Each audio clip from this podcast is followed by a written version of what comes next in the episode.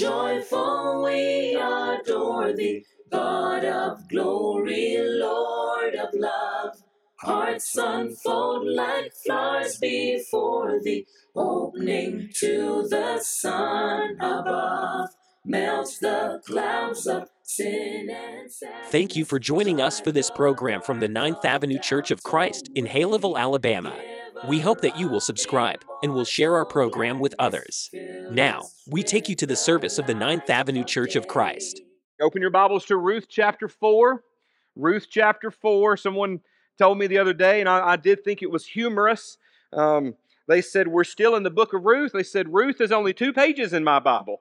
And so I've done my best to draw Ruth out as long as we can. We've got today, we've got next Sunday, uh, and, and, we've gotten to the beautiful part of this story in this particular uh, book. And uh, I hope that it wraps up and, and leaves you uh, blessed as we have done our best to talk about a faithful God. Our, our goal, our, our theme for this month has been faith, or for this year has been faith. Uh, we're moving to the backside of the year. We've got a couple more things to touch on, but this has been a beautiful story of God and how God is faithful to us in our life. Let me do something uh, fun for just a second. I want you to close your eyes if you want to. You don't have to close your eyes for this, but it just seems like an appropriate thing to do. Close your eyes and point north. Point north. Point in the direction that you think is north. Point in the direction that you think is north. Now open your eyes and look around.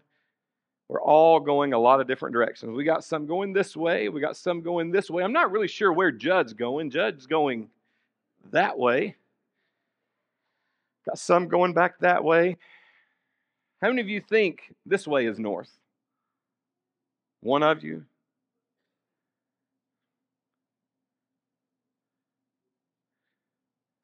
Okay, north is this way. North is this way. How do we know this way is north? It's the way the streets are going. Okay, the way the streets are going. How do we know that this way is north? We, have got we've got this directional thing that we use. It's on our phone. That's how I figured it out. I got on the phone and looked. Uh, I was going that way, but I was wrong. It's this way. But we have a thing called a what? A compass that gives us direction, right? And there are times in our life that if we didn't have that compass, uh, we, we, would be kind of lost. You know, we'd, we'd be directionalist and directionless. And, and when I think about what we're going to talk about today, when I think about, um, I, I guess, really it wraps up in verse 13. Okay, really it wraps up in verse thing, verse 13. It says, So Boaz took Ruth, this is the, the chapter 4. So Boaz took Ruth, and she became his wife. She became his wife. That is such a beautiful passage in this whole story because where have we been? Where have we been? We started out this story with a family, a family that was um, whole, a family that was happy, a family that was full, and God's judgment comes on the people of Israel, and a famine comes over the land. And this family decides we're going to do our own thing. We're going to go to where we can provide for ourselves. And they go to the country of Moab, which from where they are to the plains of Moab, we don't know how far in they went, was approximately from here to Russellville. Uh, a journey like that from here to Russellville. And if you got to do that on foot, now, that's a little more daunting of a task, I guess, than, than it is for us in the 25, 30 minutes that it takes to get over there. but they get over there and tragedy happens. Tragedy continues to follow them. As they run from God, they find more tragedy and more tragedy, and Elimelech dies. And so now Naomi is a widow. She's got her sons, and they're married. And then her sons and now she's got these two daughter in laws that she's trying to take care of, and she realizes that for her, the best thing is to just go back home. What does it say? She says that she heard that there was food again, or that God had blessed uh, Bethlehem or, or, or, the nation of Israel. So she goes back home, and her uh, one of her daughter in laws is like, Okay, I've gone as far as I'm going to go. I love you, mom, but I'm going back home. And Ruth, Ruth what? Ruth says, Where you go, what? I go. Where you go, I go. Where you live, I'm going to live. Your people will be my people, and your God will be my God. That's what he says, what she says. So, it's a beautiful story. We begin to see the redemption of God slowly taking place a little bit. And then uh, he, we're introduced to the, the big character, the big personable character by the name of by the name of, we, we, we, we, we, we likened him to uh, Randy. Boaz, there we go. Boaz, man by the name of Boaz and, and he comes onto the scene and he begins to kind of take care. You, you see God working through him and taking care of some things in this story. He, he's redeeming this whole situation here and bringing it back to wholeness. And by the time we get to the middle or towards the end of chapter 4 today, we're going to see that marriage is the avenue in which God brings redemption to this story. And as we wrap up, we're going to talk about um, talk about our marriages for just a few minutes. But I want you to think about this with me for a moment. Disney has really not done us a big favor in this way. There is a marriage myth that there is a perfect person out there for you, and it's your job to find them. And when you find them, you will live happily ever after. Happily ever after. I don't know what this says about me. I don't know what this says about me. You can tell me what it says about me maybe later. You don't have to if you don't want to. But Blair has always told people one of my favorite things that she tells people that are getting married or dating. We've been married nearly 15 years now. And um, she'll tell them when they're dating, this is the best it'll ever be. This is the best it'll ever be. See, I'm like, man, this is the best my life's ever been with her. And she's like, with me for 15 years. She's like, it was better before we got married. Why is that? Well, what's, what's really the joke behind that? The joke behind that is when I'm trying to when I'm trying to win someone, how, how many years, Gary? How many years did you say tomorrow? 47 years tomorrow, Linda has been voluntarily putting up with Gary. But why? Why do that? Why, why, why, why do that? Why, why do we sometimes look back and go, man, that dating was the best? Because 47 years ago, you're still trying to win Linda, right? 15 years ago, I'm still trying to win Blair. And once we win them, we have to quit trying. Whew, I did. It was hard. It was hard, y'all. It was hard. And, and I've, I've, I've tried to grow a lot. Uh, sometimes I succeed in it, sometimes I fail. Will Haley told somebody the other day I'm the most sarcastic person he's ever met in his life. And I thought that I'd gotten better about that. Apparently, I haven't. You know, we, I, I tried not to be that way with Blair but it didn't always work. But I tried harder then than maybe I do now because when we're dating, we're, we're trying to be this what? This perfect person so they'll want to live with me and I can make them happy and we can live happily ever after. The truth is, is we are not what? We're not perfect, are we? And happily ever after, happily ever after is not always happy, right? Happily ever after is not always happy. As to where Blair tells people that dating is the best it's ever going to be, my statement is marriage is the hardest thing you'll ever commit to. It is the hardest thing you will ever commit to. It's the greatest blessing in my life. It's the most wonderful commitment I've ever made outside of my commitment to God, but it takes time, it takes work, it takes effort. So, as we think about this today, I want you to think about the marriage reality. It's more important to be the right spouse than to find the right spouse. Think about that for a moment. It's more important for you to be the right spouse than it is to find the right spouse. Now, hold on to that, and we're going to circle back around to that as we come to the end, and it's going to make a little more sense to you. But we're going to work through our passage here, make some observations, and then we're going to wrap up with, with, with some, some marriage observations, because really that's what this particular section is in here. Um, Nathan, I'm going to read from my Bible, so if you will follow along with us.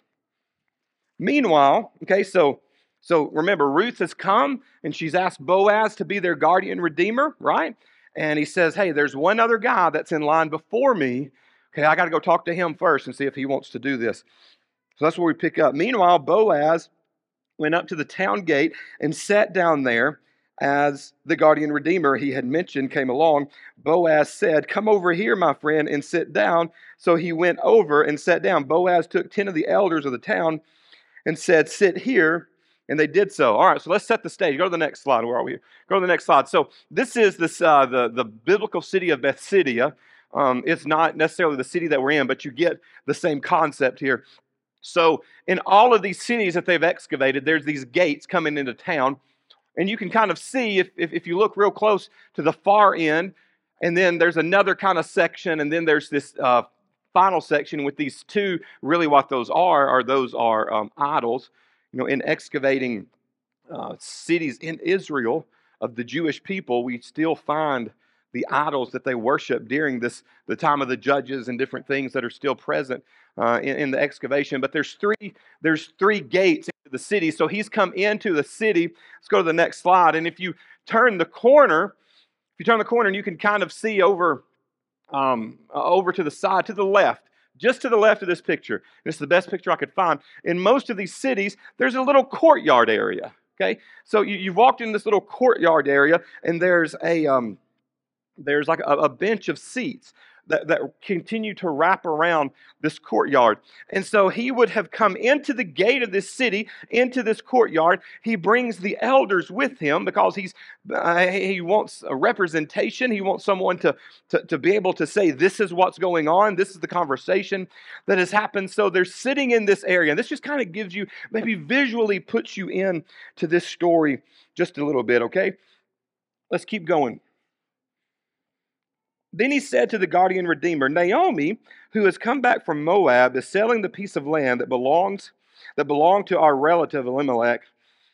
I thought I should bring the matter to your attention and suggest that you buy it in the presence of these seated here and in the presence of the elders of my people. I will, if you will redeem it, do so. But if you will not tell me, so I will know for one, for no one has the right to do it except you, and I'm next in line. I will redeem it, he said. Okay, so we were talking about this last week, just kind of catching you up to where we are, that there is this provision in the law, okay, that, that if something happens to your spouse and he dies, the next person, the next in kin, the next in line, um, goes and, and takes care of you. But this, there's also this provision here along with that, it says in Leviticus 25 25, if one of your fellow Israelites becomes poor and sells some of their property, their nearest relative is to come and redeem what they have sold. So there's this, there is just this idea within the law that family takes care of family. And we've talked about that several times. But family takes care of family. If I get to a situation to where I can't pay my bills and, and, and I and, and I have lost my job and I'm just not able to do things anymore, and I have to start selling off property to, to, to take care of my responsibilities, my nearest relative, my brother, my brother is supposed to come in and purchase those things. And if you keep on reading in chapter 25, the reason family does that is so that I still have the opportunity later on the down line when things are better that I can redeem that or I can buy that back from my brother and it's just not gone. So you continue to see this idea here of family just taking care of family. It's a beautiful thing that God has created. Verse 5 Then Boaz said, On the day you buy the land from Naomi, you also acquire Ruth the Moabite, the dead woman's widow, in order to maintain the name of the dead with his property. At this, the guardian redeemer said, Then I cannot redeem it because I might endanger my own estate. You redeem it yourself. I cannot do it. So, really, if you just kind of kind of read between the lines a little bit, I think Boaz is playing the situation a little. He's doing what he needs to do, and he goes to the guy and he says, "Hey, look, you're you're next in line. Like you're you're first man up. There's all this property here if you want it." And what's he thinking? Yeah, absolutely. Yeah, I'm going to gain all this property. It's going to be mine. And then he throws in a curveball there and goes, "Hey, but if you get that, you've also got to remember that these ladies come along with it." And what does he say? Well, I might mess something up. You know, and, and he doesn't really say what could mess it up. Um, but, but maybe the idea went through his mind of what if there's a son that I don't know about that comes back one day and wants to take it back or, or someone else claims it. He's like, I, maybe, maybe he's got, you know, his wife at home is like, I don't want you to bring, I don't, don't, don't, don't think about bringing other people into the house. You know, like, I don't know what's going on, but something's happened when he mentions the women that come along with it, and you're like, ah, no, I just can't do that. So he says, you go ahead and do it. Now, I also want to make this point about this particular section. I don't want you to get lost. I don't want you to get lost because in Haleyville, Alabama, in September of 2023, We cannot imagine selling women with property, can we? That's just a very foreign concept, right? It's a foreign concept. But in our story, this should be celebrated. This should be celebrated in our story. We, we, can't always look at these stories through the glasses of our culture because what's going on here is beautiful. Even though to some people it's like, why in the world are they selling women? Like, right? Why? why? But it's beautiful. And here's why it's beautiful. Number one, it's God's law. And through his law, he is allowing provision for these widows to be taken care of. And that's beautiful that God says, You are my people. And in a day and age where women have no rights, where women can own property, but they really don't own the property, right? Where, where women can just be taken, taken advantage of through God's law, He says, I'm going to make sure everybody is taken care of. And that's beautiful that God says, I love you and I'm going to make sure that in any situation you find yourself in, you can come to me and I'm going to take care of you. That should be celebrated in this passage. And then the next thing I think should be celebrated in this passage is Boaz. Because Boaz shows up and he says, I'm going to step up and redeem these women. I'm going to step up and make sure they're taken care of because the next in line doesn't. He's all about the property, but he's not about the responsibility. And he says, "No, man, you, you, you. No, I'm not jumping into that. You, you go do your thing. Go ahead and do your thing and do what you feel you need to do." And we should celebrate that Boaz redeems these women and their situation throughout the story. Let's keep going. Verses seven and eight. Um, now, in earlier times in Israel, for the redemption and transfer of property to become final, one party took off his sandal and gave it to the other. This was the method of legalizing transactions in Israel. So the guardian redeemer said to Boaz, Buy it yourself. And he removed his sandal. Again, it's a foreign concept to us, but in this day and time, the way that you showed ownership was by physically walking onto a piece of property taking your sandals off and stepping on the property. And a lot of scholars say that this passing of a sandal had become a, represent, a representation of that transaction. I'm taking my sandal off and transferring it to you. But there's, there's even more to that within, uh, within the law. It goes a little bit deeper in Deuteronomy 25, uh, where we're still in this idea of taking care of each other. If, if brothers are living together and one of them dies without a son, his widow must not marry outside the family. Her husband's brother shall take her and marry her and fulfill the duty of a brother in law to her. The first son shall bear. Uh, the first son she bears shall carry on the name of the dead brother, so that this name will not be blotted out from Israel. We're seeing this take place in this story. But then we get to this situation. However, if a man does not want to marry his brother's wife, she shall go to the elders at the town gate and say, My husband's brother refuses to carry on his brother's name in Israel. He will not fulfill the duty of a brother in law to me. Then the elders of the town shall summon him and talk to him. If he persists in saying, I do not want to marry her, his brother's widow shall go up to him in the presence of the elder, take off one of his sandals, spit in his face, and say, This is what is done to the man who will not build uh, up his brother's family line. The man's line shall be known in Israel as the family of the unsandaled. How many of you have ever read that before? That's, a, that's an interesting little passage right there, isn't it? So, what this guy's doing, hey, bud, you want to come help? Nope, okay. What this guy's doing is he doesn't want to be known as the family of the unsandaled, right? So he's trying to protect himself and Boaz is trying to protect these women, these ladies, and they're all trying to fulfill the law of God. So we've got a lot of this culture going on here, and, and I just wanted to share a little bit of it with you so you can kind of wrap your mind a little bit deeper into what we're doing. Let's keep going. We start in verse 9. Then Boaz announced to the elders and all the people, Today you are witnesses that I have brought I have bought from Naomi all the property of Elimelech, Helon, and Mahlon. I have also acquired Ruth the Moabite Mahlon's widow as his as my wife in order to maintain the name of the dead with his property so that the name will not disappear from among his family or from his hometown. Today you are witnesses. And then almost as in like a chorus, right? Almost as in like a chorus, The elders are going to, to wrap this up. Then the elders and all the people at the gate said, We are witnesses. May the Lord make this woman who is coming into your home like Rachel and Leah, who together built up the family of Israel.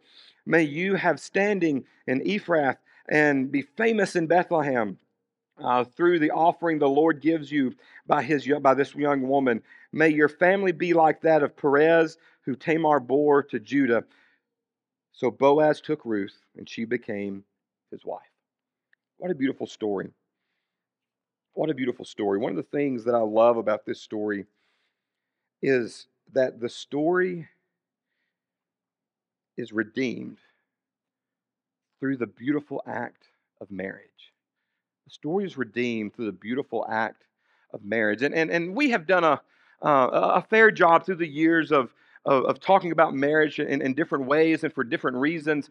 Um, but sometimes I think we, if we're not careful, we get bogged down in, in other things and we forget the importance of marriage in our world. And, and I know that marriage can be an interesting uh, subject for some people, it, it can be a hurtful subject for some people for, for whatever reason you might or might not be married today or situations that you may have lived in your life. But the, the truth is, is that godly marriage is beautiful.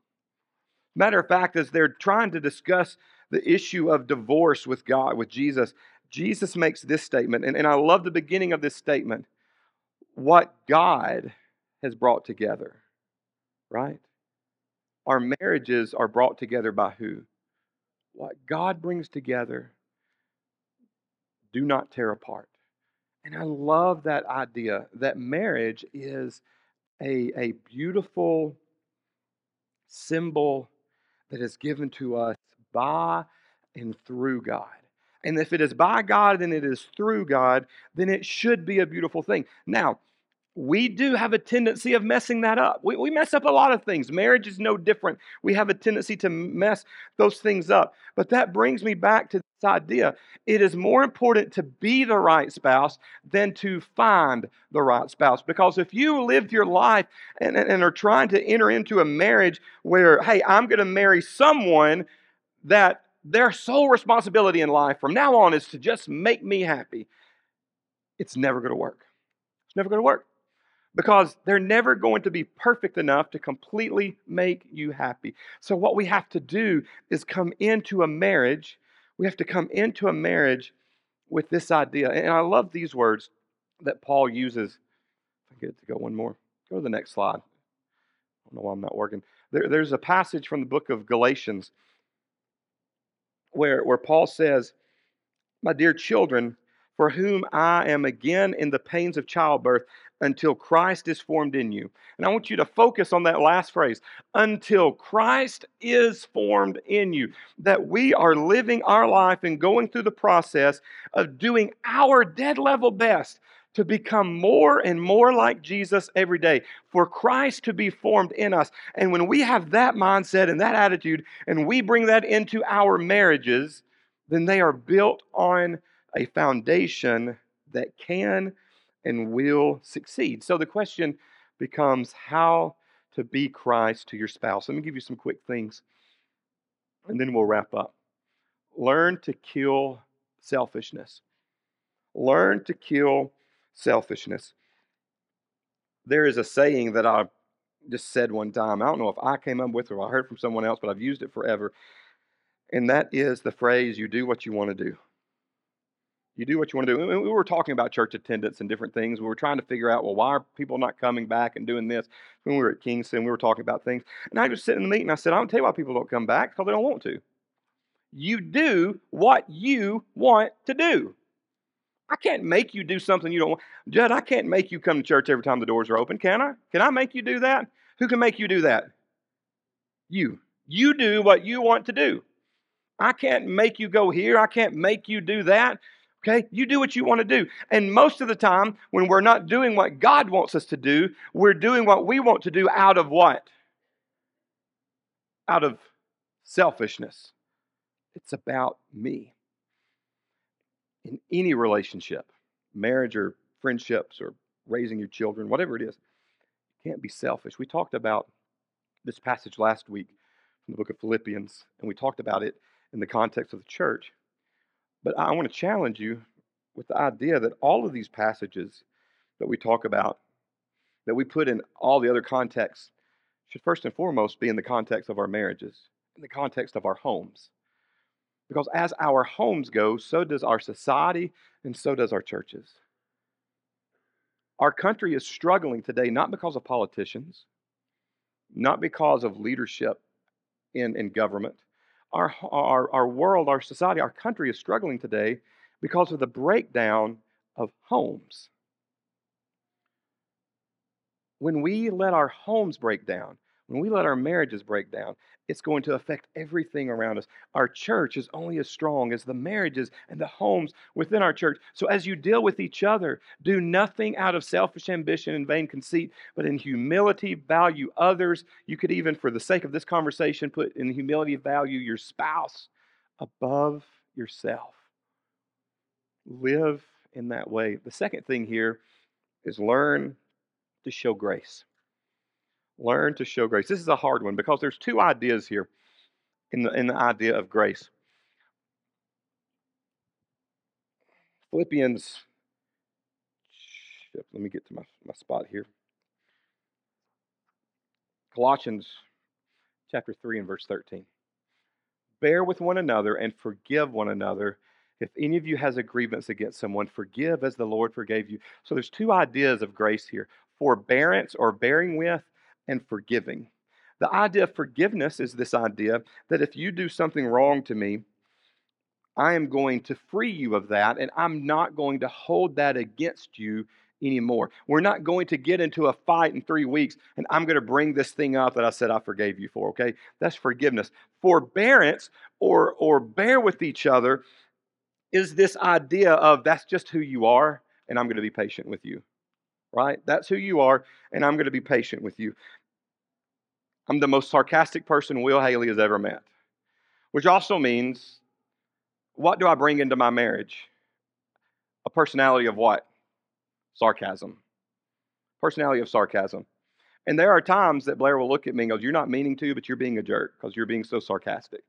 But there's also a part of her in our marriage that she says, That's who my husband is, and I will bear with him in that. That's not going to change. I can work on it.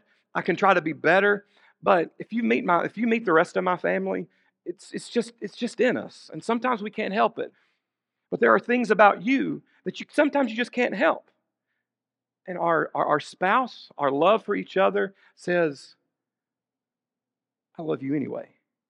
I'm not going to hold it against you. I'm going to bear with you through this. There's going to be times I'm going to say, check it, and and and and, and let's not be this way in this moment. But we have to show grace to each other in so many different ways in those relationships. The third thing here, and we talked about this a few weeks ago, become a world class listener. Become a world class listener. James says this My dear brothers and sisters, take note of this. Everyone should be quick to listen. Be quick to listen. Say it again. Be quick to listen, slow to speak and slow to become angry. If we are quick to listen, what does this tell us? If we're quick to listen, more than likely we're going to become slow in what? Anger. We're going to become slow in anger. There are a lot of filters that our conversation goes through. And for those that have done the premarital counseling with me, we talk about this. We talk about this idea that communication starts where? Communication starts in my heart, right? Communication starts in my heart. So, say Blair and I are having a conversation. I have something I want to share with her. My thoughts start in my heart, then they come out in words from my mouth. They come into her ears. She hears them, and then they go into her heart for translation. Now, there are one, two, three, four different steps in that particular situation right there, right? Four different steps, which means there are four moments for that communication to completely go sideways. Because sometimes I can feel it and I can't express it correctly. You ever get into that situation? I feel it, but I just don't know how to put it into words. Or I have felt it, I've put it into words, and when I say it, it's heard not really like I thought I said it. and then it's translated different and then it makes her feel a certain way she feels she speaks i hear i translate into my heart and if you're not careful if you just get into the situation where you just speak speak speak speak speak what happens nobody hears and the filters break down and there's nothing but anger so we have to make sure in our life that we work at being world class listeners when you have something that you really need to discuss and talk about as a couple or with anybody, get rid of the distractions. There are certain things in our life and in our marriage that we can't talk about when the kids are around because we've got a lot of them and there's always a distraction. And if we ever want to sit down on the couch and just talk, our kids cannot have spoken to us for the last three hours. But if we sit down and try to have a conversation, what does every kid in the house do? Right there on top of you. Right there on top of you but get rid of the distractions. If you've got to talk about something, you've got to have a real deep, meaningful conversation. Get rid of the distractions. Put the phone down. Don't have that in your hand. Stop talking and listen and ask questions. Hey, I hear you saying this. I'm not sure if this is what you mean. Instead of just reacting and responding. But ask questions and communicate with each other in such a personal way. All right, here's two more, and then we're going to wrap up. Have mentors in your life we call it discipleship, right? So, discipleship prior to salvation is called evangelism. And if you want to, discipleship after salvation is mentoring. Okay? And, and the Bible is very clear about this, that this is the way that it's supposed to work. He says in the book of Titus, Paul writes these words. He says, Likewise, teach the older women to be reverent in the way they live. Do not be slanderers or addicted to much wine, but to teach what is good. Then look at verse 4. Then they can urge the younger women to what? love their love their husbands and children. In other words, he's saying, older women, teach the younger women how to be married, how their marriage is supposed to work. And guys, men, I think we can say the same thing about us.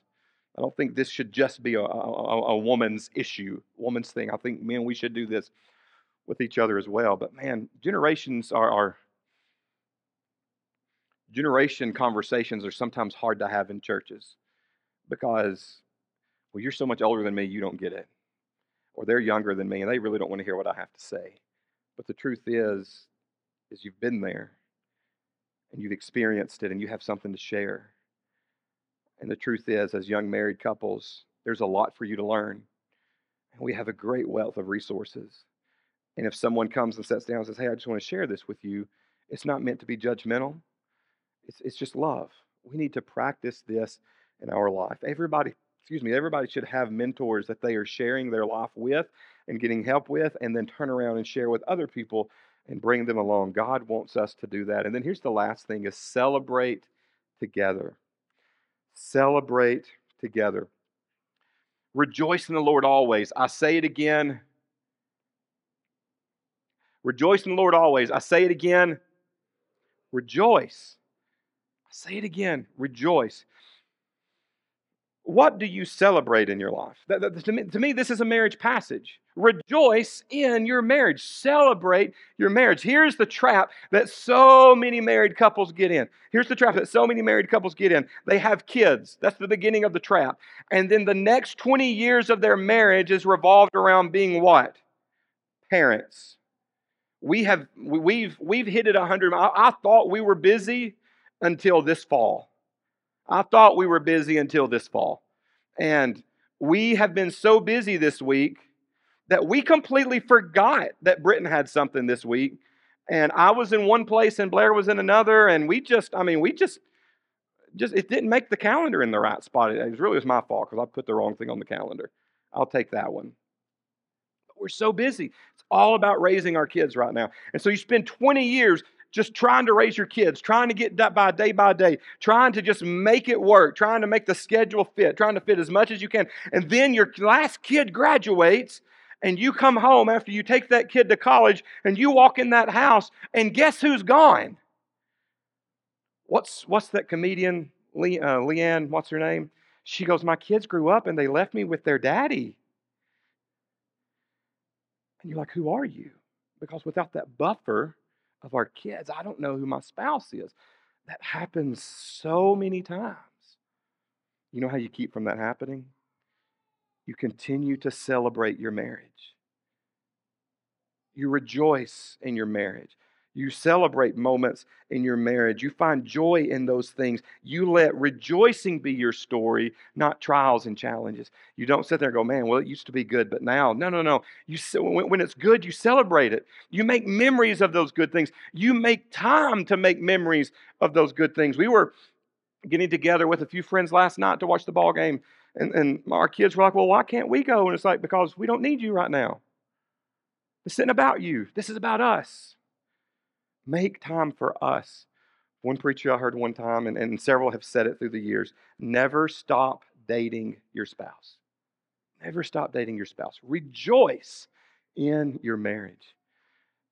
And it is marriage that God uses to redeem the story and the life of Ruth. It's through marriage, and it's a beautiful thing. What God has created, let us rejoice in and celebrate do our best to bring God honor through that. Let's close with a word of prayer. God, we thank you for we thank you for this time, God. We thank you for this story. We thank you for Boaz and his willingness to to step into this story in such a spirit filled way and, and show us the importance of redemption from you, of how you step in and redeem us in our life. We thank you for this picture of marriage that, that is beginning to be painted, beginning to be shown through this story as, as the redemption, the redemption avenue for these characters in this story. We're so grateful for that, God. We thank you for the fact that, that it is through the redemption act of this marriage that Jesus is brought to us to be our Redeemer. Help us to not forget how powerful that is. God, I pray for the marriages in this room. I know some of them are wonderful. Some of them bring glory to you every day. I know some of them are struggles. And they feel like they're just not necessarily meant to be. There are, there are those that will walk out of this room today discouraged because maybe their marriage didn't work and they still wonder why. God, help us to realize that the most important relationship above all is that relationship with you. And that no matter what's going on in our life, in that relationship with you, you will bring healing to us and you will bring us into the most wonderful relationship of father and child that we can have. And help us grow out of that relationship to where we need to be, God. But just, just bless every situation that is in this room this morning in the way that it needs to be, God. We just thank you for the chance to be together. Help us to let our light shine as we leave. In your son's name we pray. Thou art giving and forgiving, ever blessing, ever blessed. Thank you again for joining us, and please consider subscribing to our YouTube channel or our podcast. We can be found on Apple Podcasts or any other podcast provider. Also, leave us a five star review, which will greatly assist in getting the message of God's love and salvation to others. You can also follow us on Facebook. Lift us to the joy divine. Instagram. Mortals join the mighty chorus, which and Twitter. morning stars began. Be sure to join us again. And until then, remember to love like Jesus.